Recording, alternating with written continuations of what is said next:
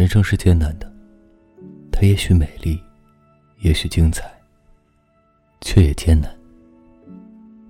大多数人的应对方式是不去考虑它，但有的人做不到。再说，思考是人的天性。我思故我在。我知道我们会衰老、生病、死亡。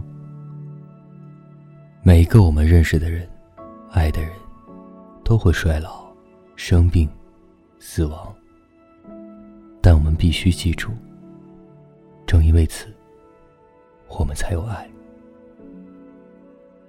人类或许是唯一一个会得抑郁症的物种，但这是因为我们是一个不可思议的物种。我们创造了不可思议的东西：文明、语言、故事、情歌。明暗对比是光与影的对照。文艺复兴时期的耶稣画像中。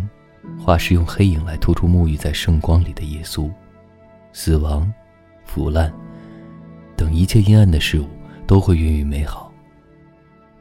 这或许有点难以接受，但我相信，正如永远伟大的诗人、偶尔焦虑的旷野恐惧症患者艾米丽·狄金森所说：“那永远不会再来的事物，才是生活如此甜美。”